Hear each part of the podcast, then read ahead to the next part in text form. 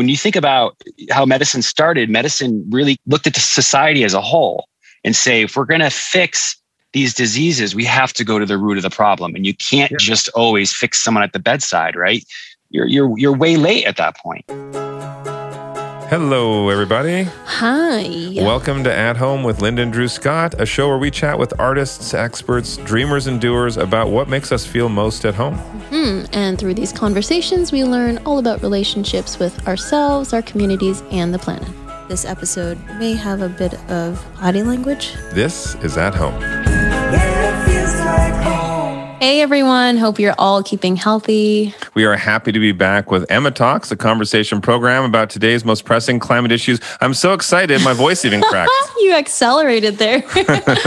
As board members of the Environmental Media Association, we're always looking for ways to bring expert knowledge into our everyday lives and make it easy to understand and apply in our own homes. Well, with all the wildfires, hurricanes, and flash floods we saw this summer, we wonder how safe are the environments we live in and how do the communities we reside in influence our health and the health of the animals and plants we coexist with. And today we are super excited to be joined by our resident climate science guru, Dr. Jay Lemery, and policy fellow, Dr. Emily Sbiroli of the esteemed Climate Science Department of the University of Colorado. Dr. Sbiroli is focused on disaster preparedness and advancing climate smart healthcare. Dr. Jay Lemery is a professor of emergency medicine at the University of Colorado School of Medicine, chief of the section of wilderness and environmental medicine. Dr. Lemery has contributed and co edited several papers on the effects of climate change on human health. In 2017, Dr. Lemery co authored Enviromedics The Impact of Climate Change on Human Health.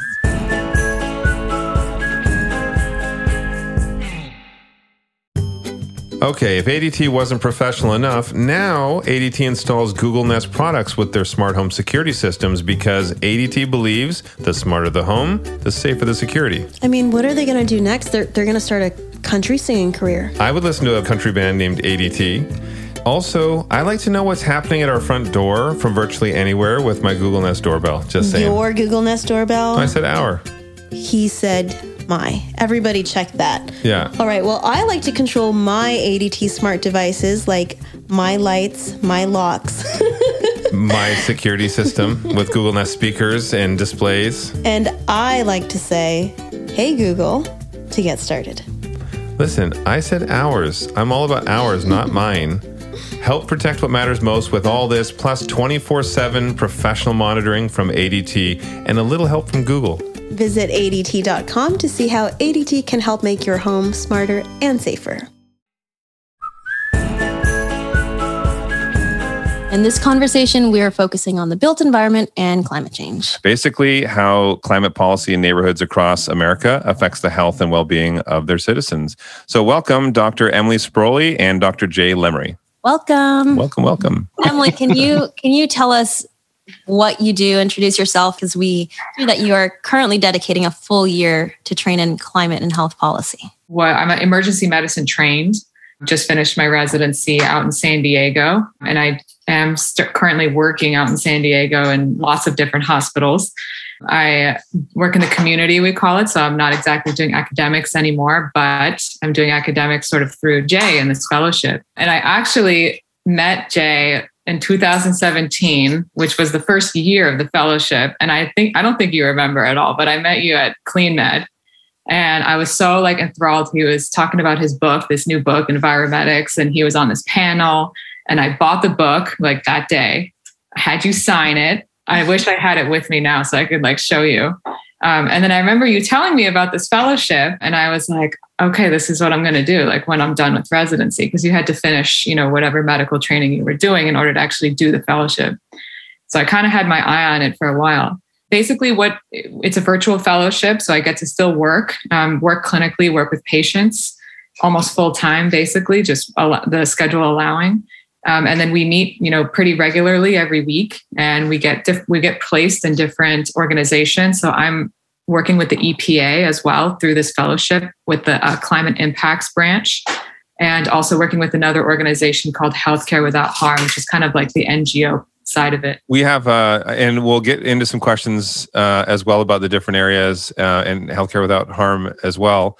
Um, Jay, do you want to just? I know you stood up for this program uh, a few years ago, and do you want to explain a little deeper from your perspective? Yeah, sure. So you know, about 15 years ago was that sort of the first round of science bashing with climate and health, and it began became to be politicized. And around then, I, I was just thinking, and I was doing a lot of wilderness medicine work, so working in remote, austere places, beautiful ecosystems, and I was like, you know, we can debate policy, but we really can't debate science because then we're all just idiots. And you know what a what a foreshadow that was. Um, and around the same time, I said, well, okay, I'm a physician. Um, where where are there other physicians? Why aren't we weighing in on these larger debates about climate and health and the health impacts?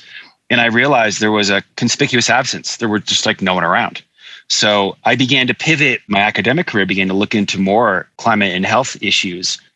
And I realized like we have got to start churning out physicians who can be credible, knowledgeable, effective leaders. And there were like zero programs or very few avenues to do this. Really, it came down to, you know, incidental meetings, people like Emily seeing me at a conference and maybe we spark on something, maybe we don't. But other than that, there was nothing.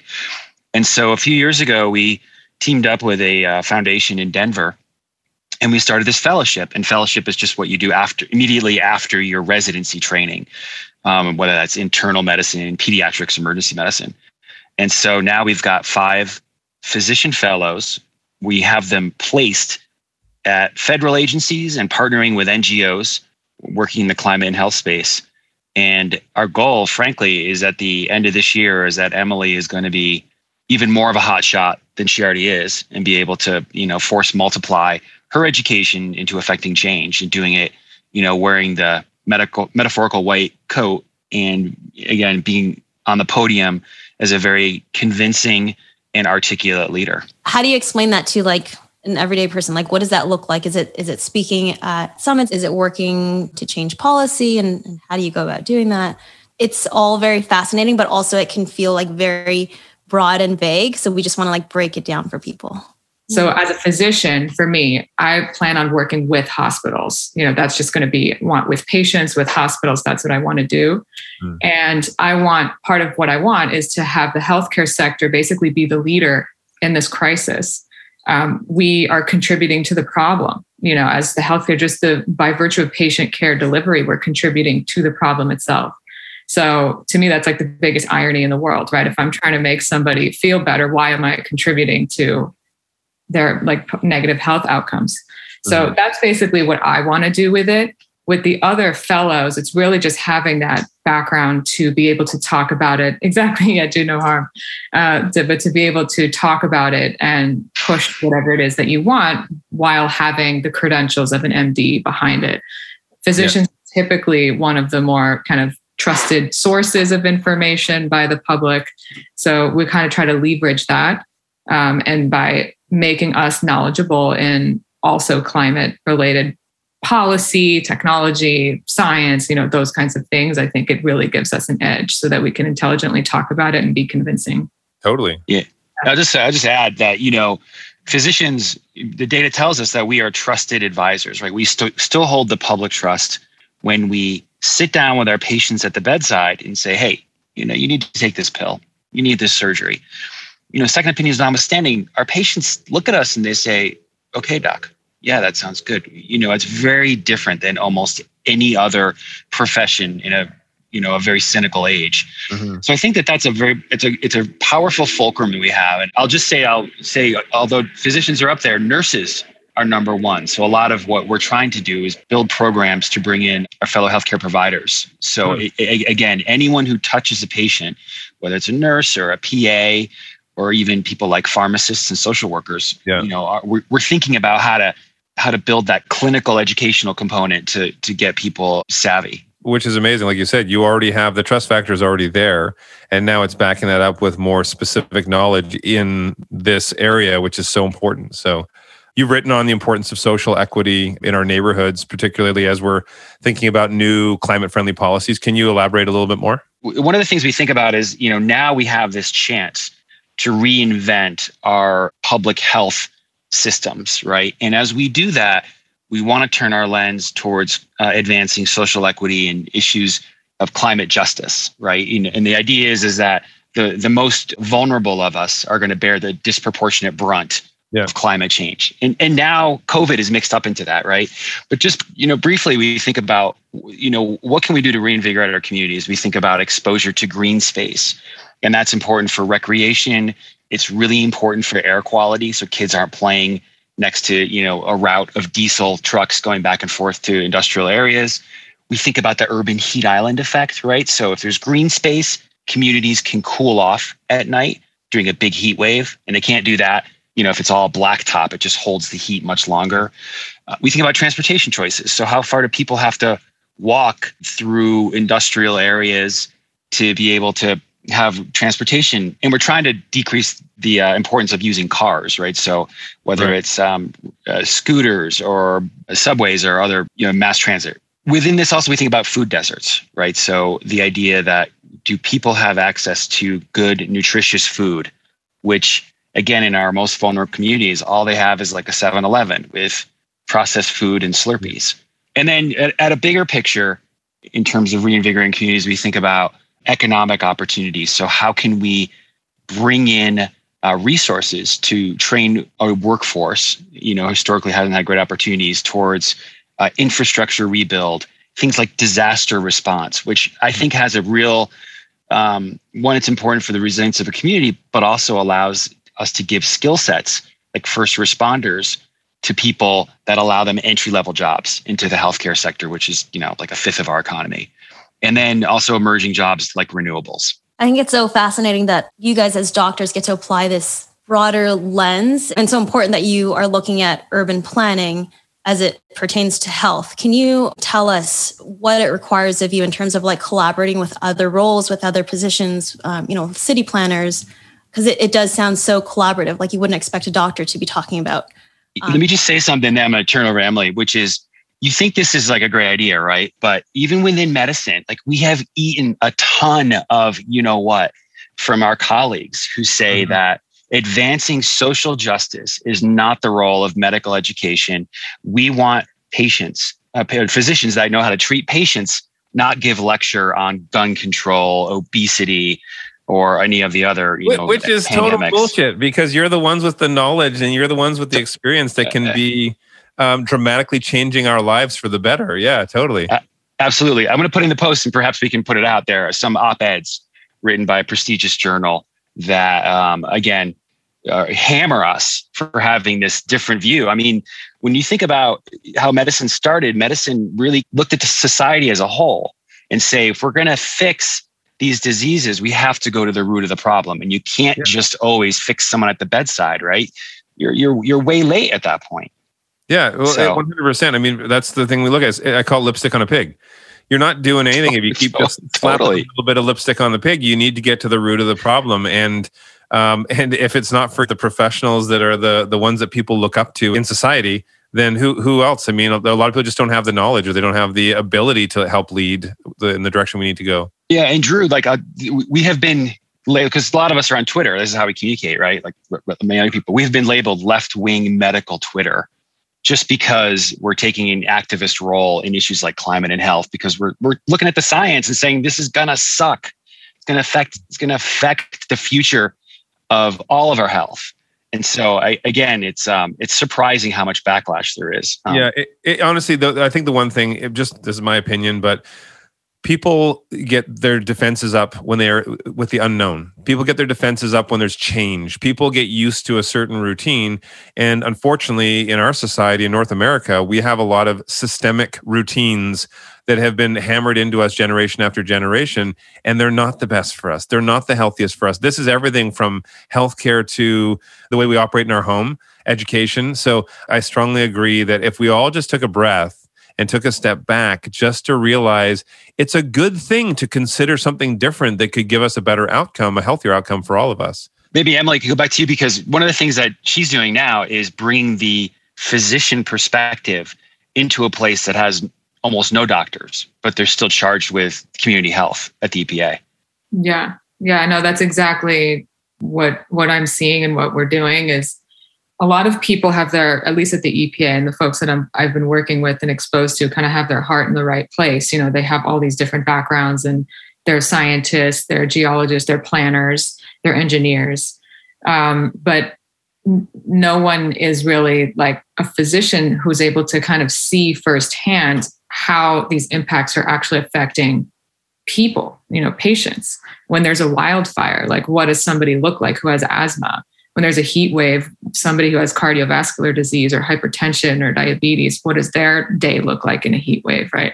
They don't actually get to see kind of that part of it. And so that's what I get to bring to the table and to those conversations there. And I'm in turn learning just so much about mm-hmm. what policies are out there, how the government actually works, how, you know, when we're trying to make change. Um, I'm, I'm, learning just a ton. So it's just been super, a really kind of collaborative, interesting dynamic to have me there, kind of bringing in, hey, actually, you know, I think it's important that you guys do this health fact sheet for children with asthma during heat waves because of XYZ, you know. Um, so it's been a really, really cool experience with that. Yeah. And can you talk a little bit more? You mentioned it earlier as well, but can you talk a little bit about the healthcare with, without harm? Yeah, sure. So Healthcare Without Harm, um, their organization, they basically, their goal is to get the entire healthcare sector, the global healthcare sector, to carbon zero. Um, you know, the, they're taking this first do no harm adage pretty, pretty far. Um, so what they're doing, I mean, I'll just basically share one statistic that I remember off the top of my head right now is that the US healthcare sector contributes about 8% of total US emissions. So just the healthcare sector itself is 8% of all of our country's emissions, wow. which is pretty, pretty significant. Yeah. And that actually kind of went down. So we're actually doing a little bit better. Um, but in their latest report, um, it's, it's 8%. So they actually came out recently back in April of this year with a the, for the first time they basically baselined where we are on, on a global scale, where the healthcare sector is on a global scale, baselined our impact and created this kind of global roadmap to decreasing in the decarbonization of the healthcare industry globally. So this is the first time that they really released this, something like this. It's the it was a collaboration with uh, the WHO, with the World Bank, um, so it wasn't just healthcare without harm, but it was kind of this whole big international collaborative. When they're looking at that initiative to um, decarbonize, are they talking about in the work facilities or are they also talking with the vehicles that they're using? Is it every aspect of everything healthcare? It's all all of the above. So yeah, it would be energy, it would be buildings and infrastructure, it would be pharmaceuticals, supply chain, uh, business admin type, um, you know, like practices. Mm. Um, yeah, so it's basically they they their goal is to try and get healthcare sector globally to carbon zero by 2050. I thought with COVID it would have increased. You said it it has decreased the total emissions. So the d- total emissions compared to about a decade ago. Hmm. So COVID, we're still we actually are pulling in some of the data now. Um, I actually have a meeting in about a week to kind of chat about what that data looks like from 2020 and to kind of unpack it and see what happened during COVID. You know, it's kind of hard to tell because some some hospitals didn't get hit as hard as other hospitals and didn't necessarily have as many patients as other hospitals. So we'll see. Yeah. Mm-hmm. yeah when you look at the nature of like PPE and everything that is used in patient care, it's okay.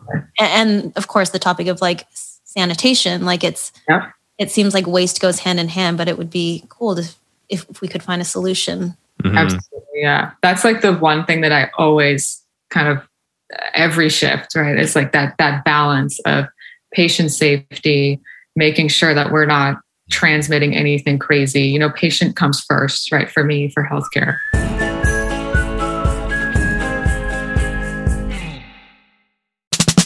ADT now professionally installs Google Nest products with their smart home security systems because ADT believes the smarter the home, the safer the security. Help protect what matters most with 24 7 professional monitoring from ADT and a little help from Google. You said that very professionally. I try. Visit ADT.com to see how ADT can help you make your home smarter and safer. Can you guys talk a bit more about how COVID has affected your work? yeah. Uh, yeah, there's a few things. Well, there's the um, emergency medicine part of it, which has just been overwhelming. Yeah. We have seen so many different waves of COVID. At first, it was extraordinarily scary. Our friends in New York got hammered hard. Lorna Breen, who was a physician that succumbed to suicide, was a dear friend, and we trained together. And she was an administrator at a New York hospital um, which again is just sort of epitomizes the mental health toll on on so many healthcare workers. And it's been scary because we're now running out of basic, have run out of basic things like ICU beds to take care of people in the manner that we were trained to do. Mm-hmm. Now we're pivoting, right? And so people with COVID that are vaccinated, I'm just going to say it, they're just not sick. Um, they come in, they have COVID, they may be uncomfortable, they may have you know, viral symptoms. Um, but generally, they're just not sick. It's the unvaccinated now that are still having, they're still succumbing to mm-hmm. uh, the horrible things. And that's difficult. It's very difficult as a care provider, but also society member to look at them and, and say, uh, how, why not? And then, you know, people will be gasping for words. And yet the words that they want to tell you as the care provider is that I still think the vaccine is BS, and I'm glad I didn't have it.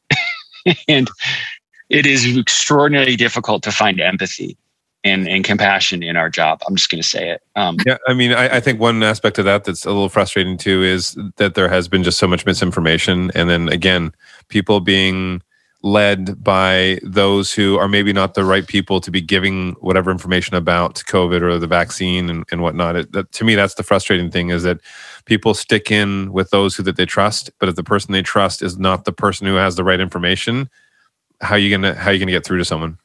It's crazy. Uh, I wanted to to jump back and again, Jay, if you want to talk about this. So I was reading a little bit about cities historically built around belching factories and huge consumer uh, consumers of energy. Per capita, they're more energy efficient than suburban and rural areas. Can you expand on that a little bit? I mean, it doesn't seem like that would be a healthier place to live, but from what I was reading, it sounds like that those communities are. Well, they're, they're definitely it's it's it's right. It's a crazy paradox, right? Because you don't think about that. You think farms are super healthy, you know, places to live, and but the truth is, is that per capita cities generally use less energy per person because they just don't have as many energy consuming resources. They don't have the big Ford F one fifty. Um, they don't have huge houses to to warm. They live in an apartment generally, and they're walking a lot more because that's just the nature of a city. Now, mm. that's true for you. Some people live in very destitute parts of a city, and that's I guess different. But on whole, um, yeah, and I, and I think what's interesting is that cities have been incubators of innovation for a while, particularly with resiliency and sustainability. Um, that group C40, which is this, the 40 largest nonprofit, the 40 largest mega cities in the world, and now a, a, lot more. They've been doing a lot of meaningful work, particularly when what you know I would consider the dark ages of climate change, which is pretty much the last 15 years, um, maybe 20 years, where there's been a paucity of meaningful action. You know, uh, inter, in global, go- international governance, and certainly at the federal level, but at the city level, they actually have been doing very innovative things. You know, so uh, even New York City has done a lot to advance uh, bike lanes and green space. Um, Paris is now a bike city, which if you've ever been to Paris, you're just you you know the amount of people sort of smoking and and honking their cars in the traffic. Um, it's remarkable to think about that. And I've seen pictures where now there's just full of bikes, mm-hmm. and um, that that's that's a very powerful picture. Mm-hmm. Um, and even here in Denver, right? So the last election, the Denver voters voted for um, a climate fund, which now generates forty million dollars in revenue for the city to oh, wow. reimagine sustainability and, and energy use and to advance climate justice.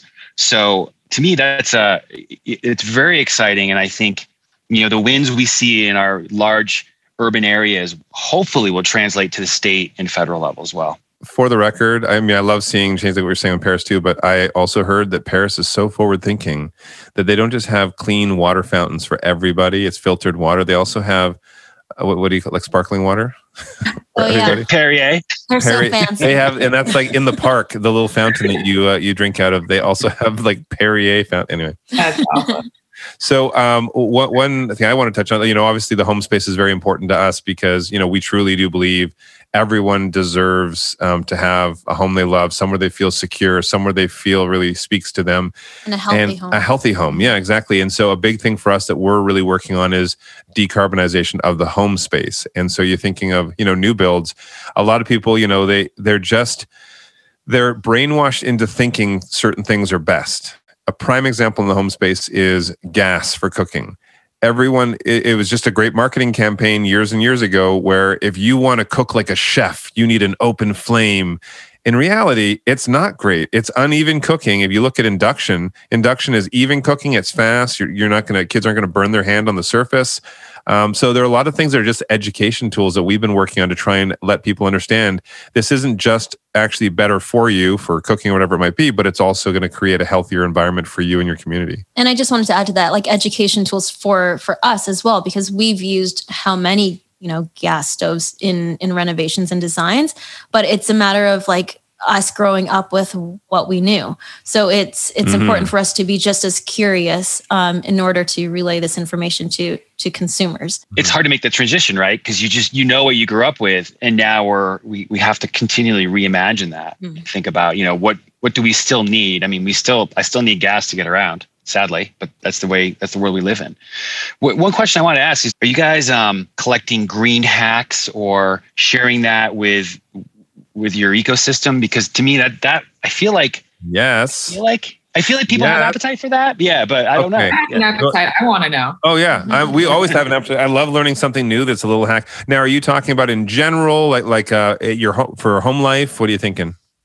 Yeah, I mean, you know, we watch you guys because you guys make us think about our house in different sure. ways and how much better we can live. And so, yeah, but I mean, I think about the work that you've done, and you know, the Habitat for Humanity Award that you won, Drew, and, and I think about like, oh, this is uh, you'd be a wonderful, you know, you and Linda place to go to to be like, okay, how do I hack my home? And maybe you know I've got a hundred bucks to spend, or I'm thinking about moving. You know, what do I need to look for? Well, we, we do. I mean, when with Habitat, I mean, I was honored to be. Jonathan and I were considered, um, you know, Habitat humanitarians, and it's it's quite an honor to be bestowed upon us. But it's just because of our passion for the environment and just keeping, you know, creating a healthier space for everyone. We've built homes from Alaska down to, you know, areas of Florida with with Habitat, and we've done a lot, you know, on our social media and in interviews. We talk about tips and tricks and things to do around the house. Not everything has to be, you know, solar panels that can be more expensive. There are a lot of smaller things that you can do. Linda and I actually have a show that we're pitching to HGTV that we're talking to them about that is actually going to be completely green uh, build and That's cool. Like yeah, like decarbonize. It's like uh, it's going to be such a beautiful build, and every aspect of the build is going to be something that's sustainable uh, or eco-conscious. And so, I think there is an appetite for that. It's growing. I think the approach that we like to take too is we don't like to attack somebody for not um, being green. For example, gas is here for a while; it's not disappearing yes, we're reducing the amount of uh, dependency that we have on fossil fuel, but it's not like an overnight switch that we can flick and all of a sudden we're all green. So, with that in mind, we're trying to show people here are other options, something that may not pollute as much, something that is uh, better for your home and your health. Mm-hmm. And this is why we love working with EMA because you know we're always trying to figure out the the formula that works in in terms of storytelling and educating because we never want to preach. And i think for us like where it feels the best is where like we take them along on this learning journey because we and and we get to talk to people like you dr jay and dr emily. Um, like you say you look to us for you know how to make our homes better places to live but really like it's it's joining the design like the aesthetic with the the health and the science yeah and, and actually that's that's a big part of you know for us one of the biggest things we love that's why we love at home our podcast and and um, working with emma for emma talks is because this gives us the ability to give a platform to amazing gurus of climate like yourselves to help educate everybody.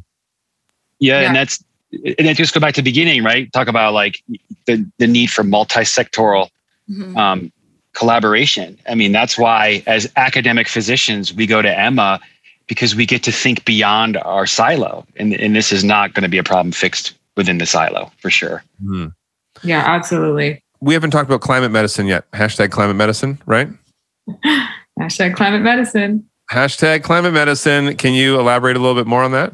I'm, I do not want to credit us, but you know, we are basically the pioneers, right, of this kind of new genre of medicine, these new new genre of healthcare workers who really have this kind of broader macro understanding of what are the impact, what are the effects on human health overall, and how can we how can we move forward as a society.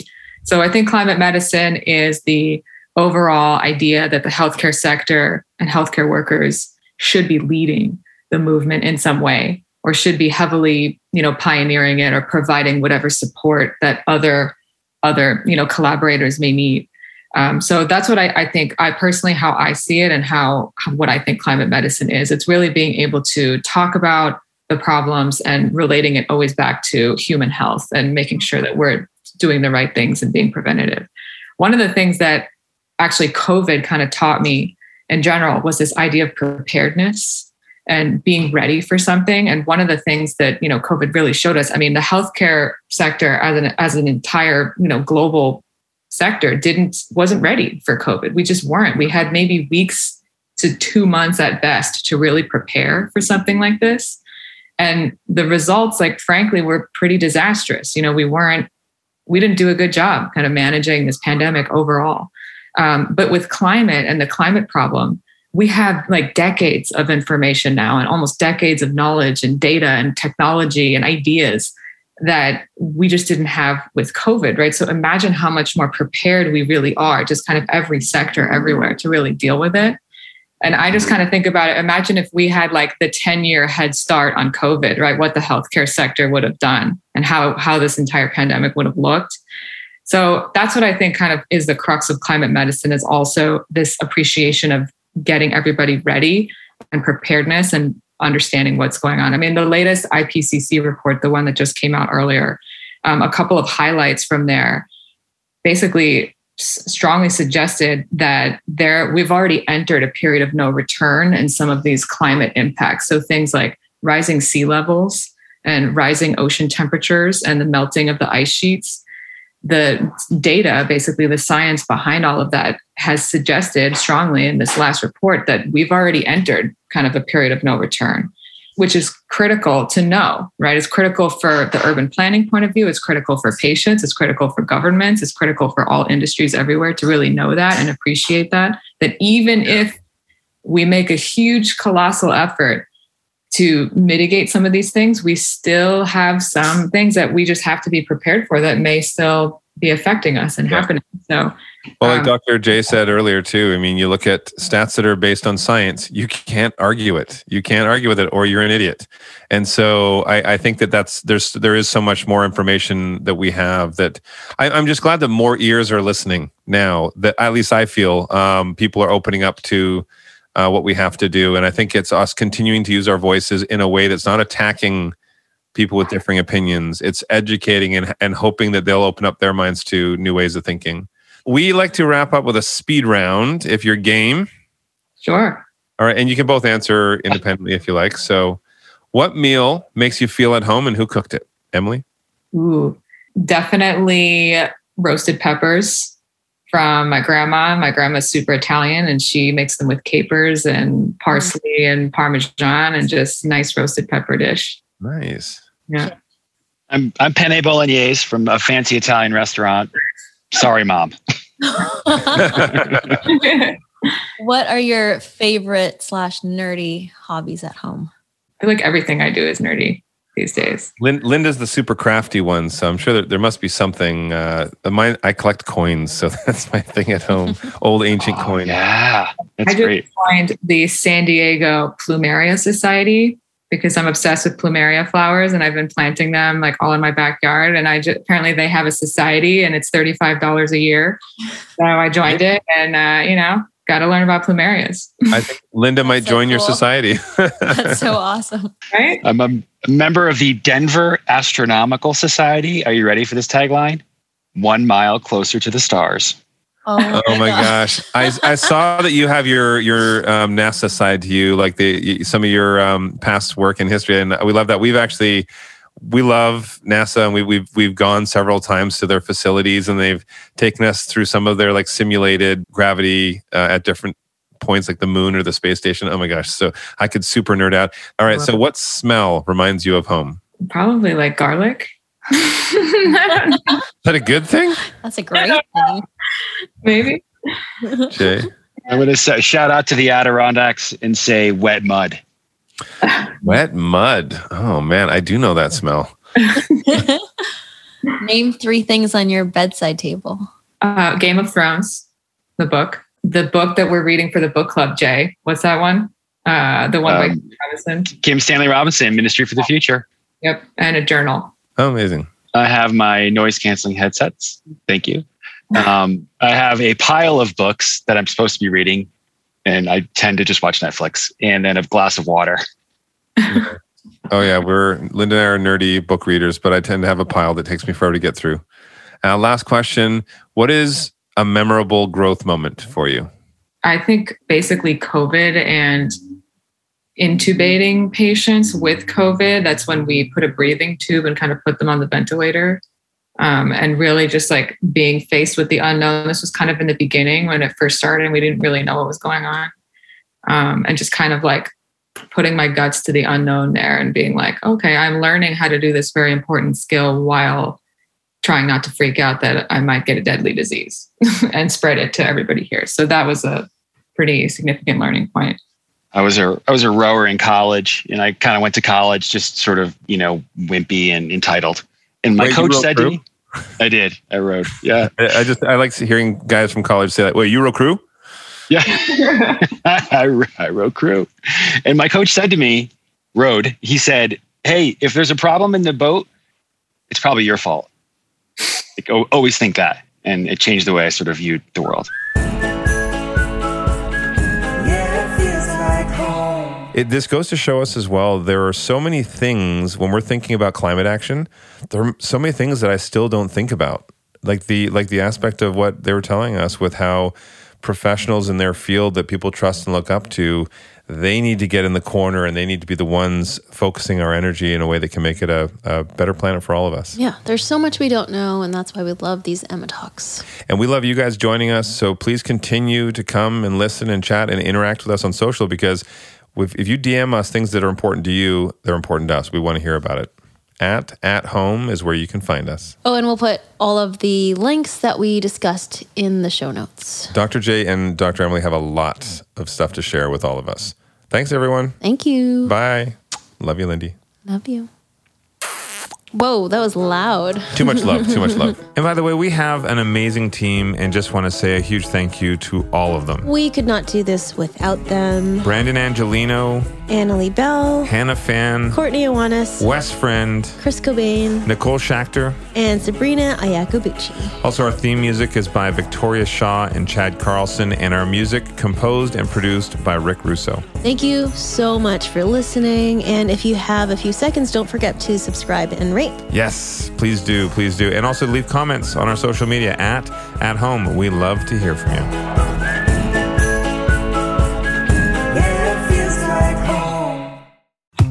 Dun. ADT now professionally installs Google Nest products with their smart home security systems because ADT is awesome and believes that the smarter the home, the safer the security. I can't wait to see what they do next. They're going to put Google Nest doorbells on the moon. da, da. Actually, I'd like to know what's happening at our front door from virtually anywhere with our Google Nest doorbell. I do love how when we're out at dinner, we can see exactly what's going on at the front door. And we can control our ADT smart devices like lights, locks, the security system with Google Nest speakers and displays. Mhm. All you have to say is, hey, Google, to get started. Well, I think it's great for people to help protect what matters most with all of this. Plus, 24 7 professional monitoring from ADT and a little help from Google. Visit ADT.com to see how ADT can help make your home smarter and safer. Hey, Google.